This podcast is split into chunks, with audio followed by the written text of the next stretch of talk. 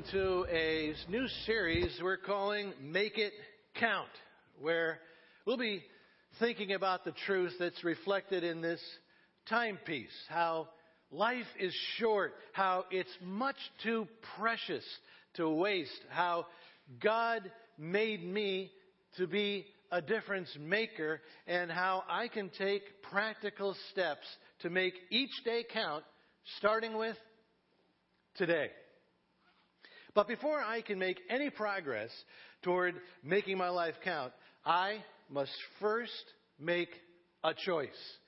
I must first choose whether or not I want a life that counts. And you may be saying, wait a minute, doesn't everyone want their life to count? And the answer is, sure, on the surface level, we all say that we want to make a difference, but on a deeper level, many of us refuse to choose a life that counts. Because of self centered fears and desires that compete on the inside, some people never choose to make life count. And because they never choose to make life count, well, they fall under a timeless principle we want to talk about today. Ready? Here's the principle. I cannot get what I want in life until I first decide what I want in life. So many people live with this vague sense that they're not getting what they want in life because they've never decided. They've never decided what they want in life. Nobody just drifts into a well ordered life that makes a difference.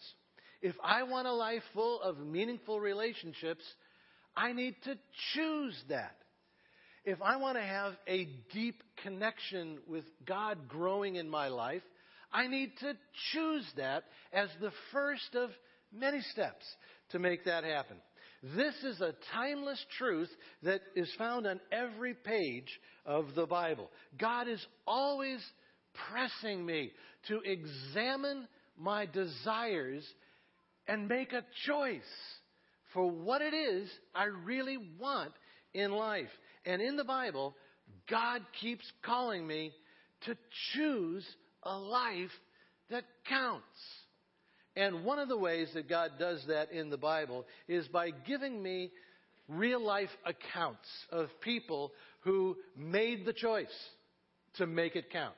Which brings us to the story of Esther in the Bible. Uh, let me give you a summary of Esther's life uh, leading up to her choice. And if you want to follow along, just turn to the book of Esther in your Bible or your device. It is about 500 years before Jesus came. And Esther is a young woman who loves God. She lives in Persia, which is today's Iraq or Iran.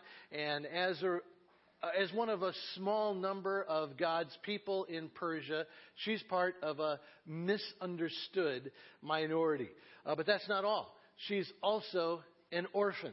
Uh, she lost her parents early in life, and so she has been raised by her older cousin, Mordecai. Mordecai is a wise and good man and a trusted official in the king's palace. And one day, the king decided to hold a beauty contest, and the king announced that the winner would become the queen of Persia over the whole kingdom. And Esther entered the contest, and with Mordecai's coaching, Esther won. And so Esther became the queen of Persia without anyone knowing that she was one of the unpopular people of God. And the reason God's people were unpopular in Persia is because they had a reputation for not worshiping anything or anyone except the one true God, which really bothered someone like Haman. Haman was the second in command underneath the king.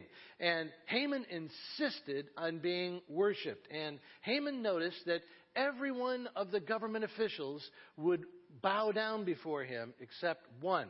And he knew why Mordecai would not bow before him. It was because of his faith. And so Haman hated Mordecai for his belief in God and, and decided to eliminate Mordecai. But being evil, Haman was not satisfied with just eliminating Mordecai.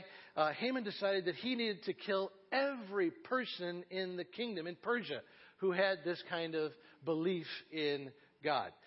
So Haman hatched a evil plan in which he designed to trick the king into believing that the people of God were disloyal to him and getting the king to approve a mass execution of anyone who believed in God. Well, Mordecai heard about this plan, and so he immediately turned to Esther.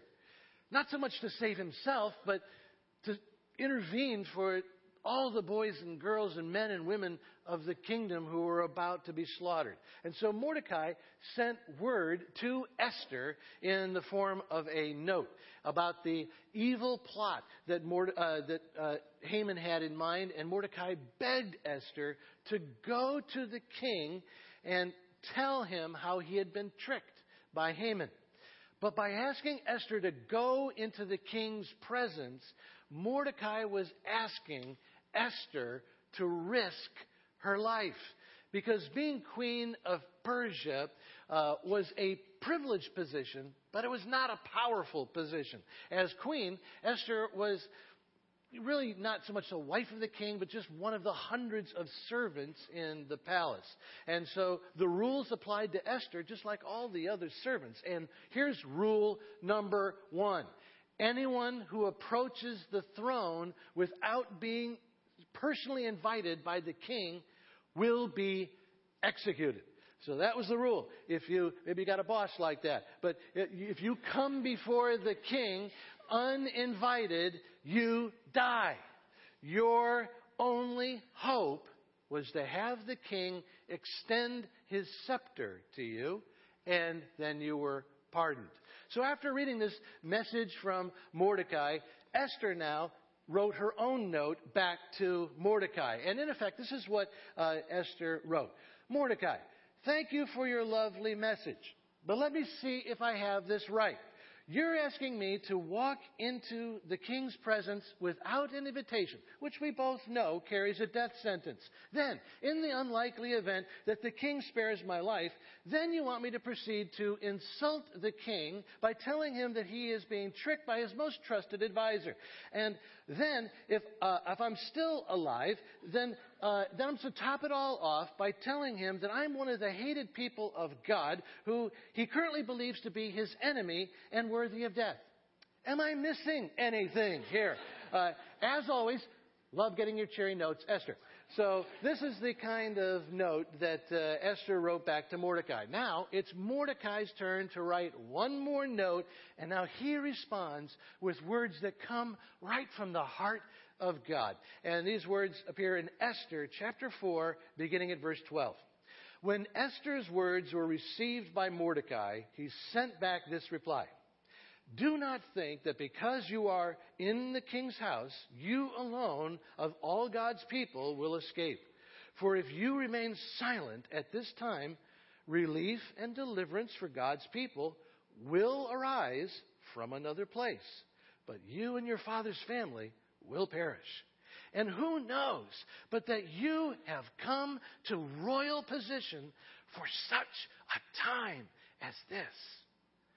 Then Esther sent this reply to Mordecai Go, gather together all God's people who are in Susa and pray for me. When this is done, I will go to the king, even though it is against the law. And if I perish, I perish.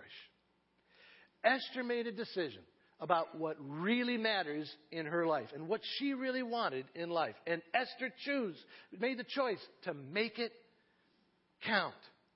And God gives me Esther's story to encourage me with three truths about what it means to make it count and to make that choice just like Esther. First, God teaches through Esther that making my life count means making the choice to thrive and not just survive. Esther was presented with a unusual set of circumstances that forced her to choose whether she was going to take a survivor approach or a thriver approach to life. Esther had to choose between saving her skin or stepping into an adventure that had great impact. It was either a survivor mentality or a thriver mentality, and she chose to make it count. How about you? Don't settle for a survivor mentality. You know, I know married couples who have been married for decades, and you know what their grand purpose is, their grand goal in marriage is to not kill each other. They only have a goal to survive, to stay married, not get divorced. This is the survivor mentality.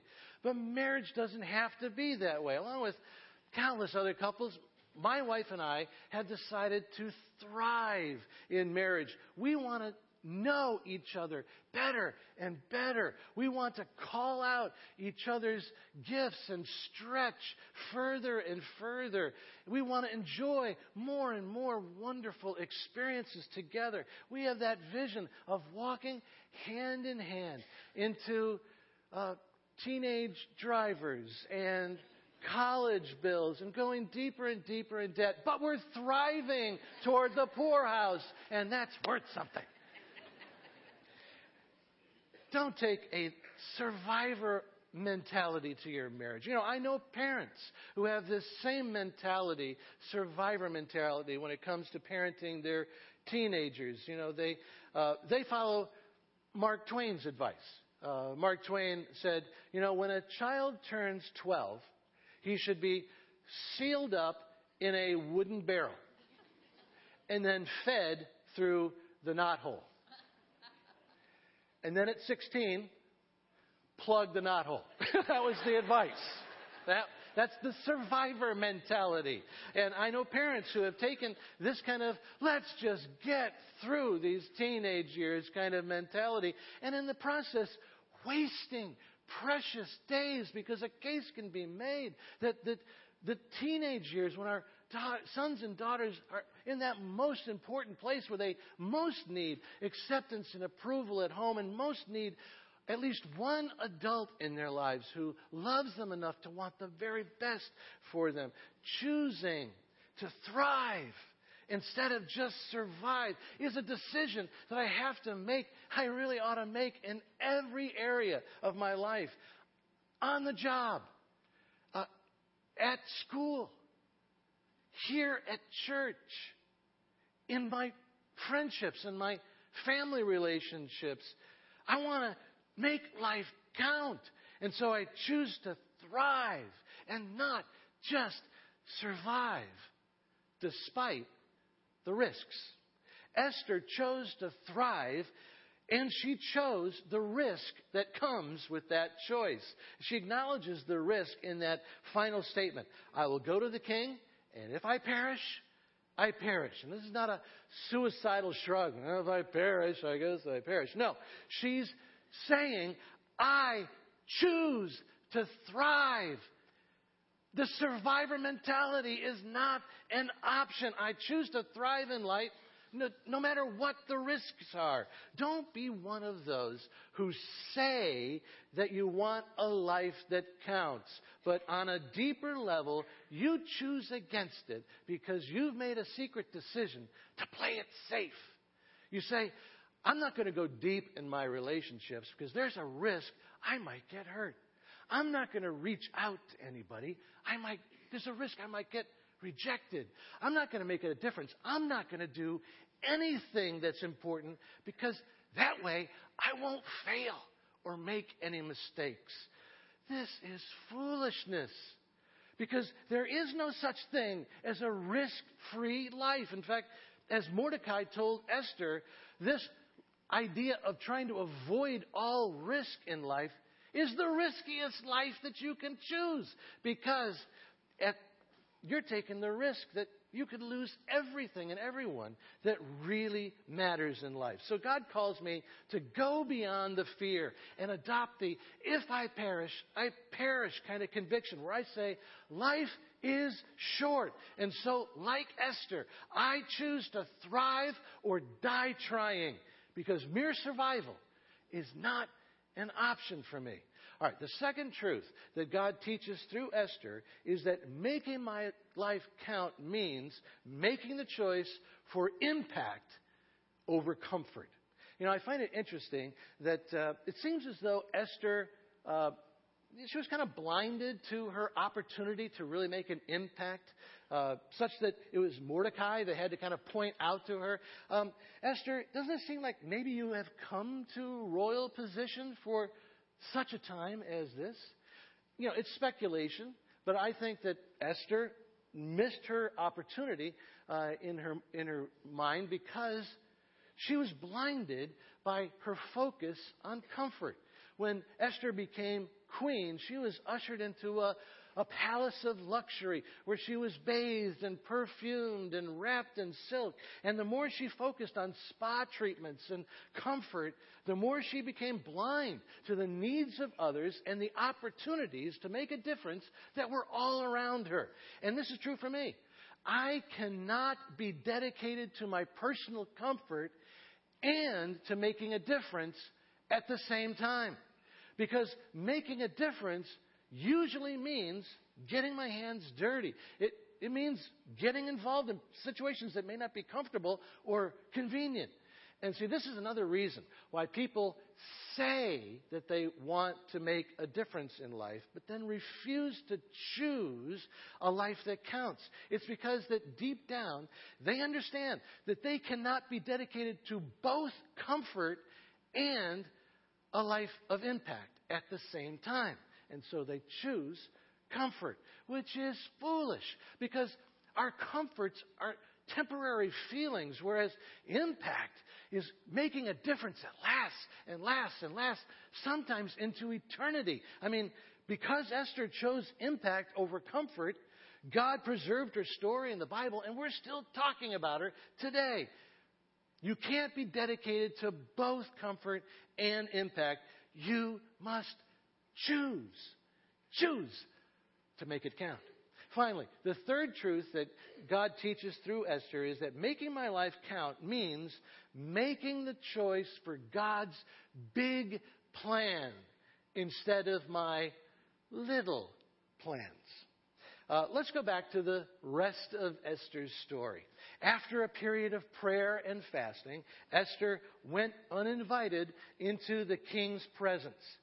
But the king extended his scepter to her, and she was pardoned. And then the king listened to Esther as she told him that uh, he was being deceived by Haman. And as a result, well, Haman was executed, and God's people were saved. But not only were God's people saved from annihilation, but many more blessings showered down as a result of Esther's choice to make it count. Now, when Esther made that decision to actually walk uninvited into that throne room, I'm sure she thought that her plans had been destroyed. But when Esther came out on the other side, she could look back and be so thankful that she chose God's big plan instead of her little plans. I'm sure Esther looked back and was so, well, she was probably shuddering to think of how close she came to missing her chance to be a part of God's plan. Esther could see that Mordecai was right, that uh, when he said that God was going to fulfill his plan with her or without her. But I'm sure Esther was so grateful that she made life count by letting go of her little plans so that she could embrace God's big plan for her. And some people say they want a life that counts. But deep down, they will not let go of their little plans. There are people here who are putting a meaningful life on hold because they're too busy holding on to their little plans. There are young men and women here who are single and have put their lives on hold because, according to their plan, mar- life really does not start being meaningful until they get married. But God says, I've got a better plan. How about you choose to make it count now? God says, don't put your life on hold. I've got big plans for you. So don't sulk in singleness. You know, dedicate yourself to being a mentor in the senior high group here at church, or uh, mentor uh, uh, some other kid, or tutor a kid, or you know, reach out to other singles. But make it count. You know, there, there's a student here, and uh, and according to his little plan, he's too young to make a difference. But God says, I've got a better plan. How about you choose to make it count now? Don't put your life on hold. I have you in school for such a time as this. There are students who are so sad and so lonely. Only a fellow student can reach them. That's you. Make it count. You know, maybe you do not choose a life that counts because you think it's impossible. And so you put yourself on the shelf.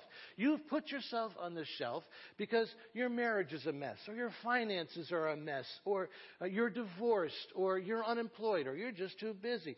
God says, please let go of your little plans to sit on the shelf and choose my big plan for your life. I have a plan for you where you are for such a time as this. So don't put your life on hold. Make it count now. Living a life that counts begins with a choice. And before you leave today, here today, I want to give you a chance to make that choice, not only just to yourself, but for someone else who is much bigger and has a much bigger plan for you. Uh, before you leave here today, I want to give you the chance to make that choice in prayer. The Bible teaches that prayer is two way communication uh, between you and the one who made you to make a difference and who wants your life to count. You can't have what you want in life until you decide what you want in life. God wants to know. God, all heavens on the edge of their seat, and they just want to know what you want in life. So if you're open to it, not out loud, but just between you and God in your heart, I encourage you to say something like this to God God, knowing life is short, whatever time I have left, I choose to make it count. But prayer is two way communication. So after you say these words, listen. Just listen to God. God loves to respond by giving you some guiding thoughts, giving you some direction. You know, maybe even about a place to start right now to make it count. So, would you just, right now, speak these words in prayer to God and then listen?